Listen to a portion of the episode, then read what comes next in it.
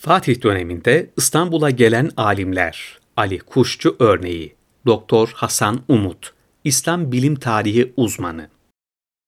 İstanbul'un fethinin dünya tarihi açısından oldukça önemli bir hadisi olduğu konusunda herhalde pek az kişinin itirazı vardır. Yüzyıllar boyunca Doğu Akdeniz'de hüküm sürmüş olan Konstantinopolis, İstanbul merkezli Bizans İmparatorluğu 1453 yılında tarih sahnesinden çekilirken Osmanlı Devleti için yeni bir sayfa açılıyordu. İstanbul'u başkent yapmak bir ayrıcalık olduğu kadar büyük bir sorumluluktu. Fatih Sultan Mehmet tahta bulunacağı 30 yıla yakın süre boyunca İstanbul'u mamur bir Osmanlı şehri yapmak için uğraştı. Sultanın ve etrafındaki yönetici kesiminin gayretleri şehrin siyasi, ekonomik, demografik, mimari ve kültürel dokusunu dönüştürecek bir dizi uygulamaya dönüştü. Kolay olmayan bu sürecin sancılı pek çok evresi oldu. Öyle ki İstanbul'un bir Osmanlı şehri karakteri kazanması Fatih'ten sonraki birkaç sultanın dönemini de kapsayan bir sürecin sonunda gerçekleşecekti. Fatih'in attığı adımların içerisinde İstanbul'u İslam ilim ve düşünce dünyasının önemli merkezlerinden biri yapmak da vardı. Sahne Seman medreselerinin inşa edilmesi bu sürecin mimari, kurumsal ve eğitimle ilgili tarafını gösteren unsurların başında geliyordu. Fakat bilgi ve düşüncenin bir toplumda yeşermesi, alimleri bünyesinde barındırmasına, onların öğrenci yetiştirmesine, eserler yazmasına ve orayı farklı bilgi ağlarının içerisine dahil edebilmesine bağlıydı.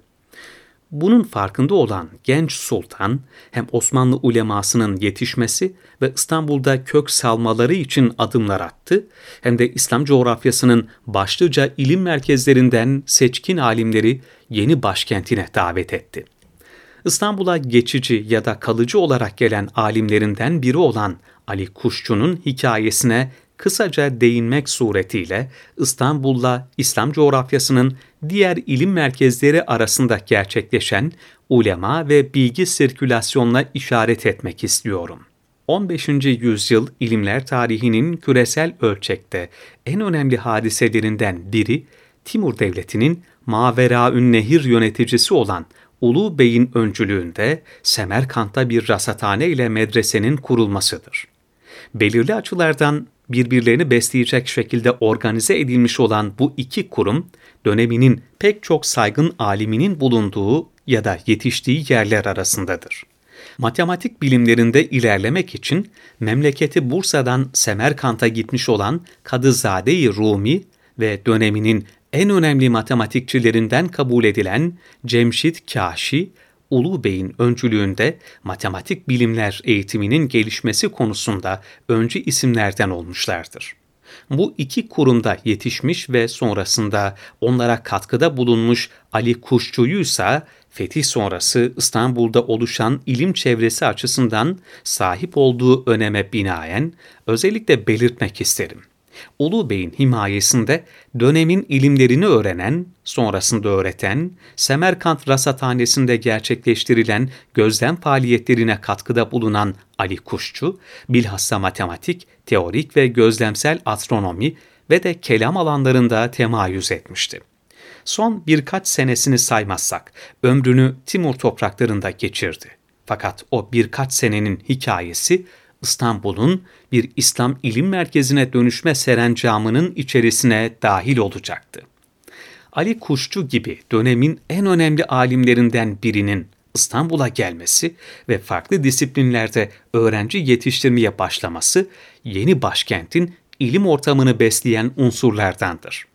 Ayrıca o hem kendi eserlerinin hem de Timur'un ilim çevrelerinde okutulan diğer önemli çalışmaların Osmanlı ilim dünyasında daha fazla yer bulmasına katkıda bulunmuştur.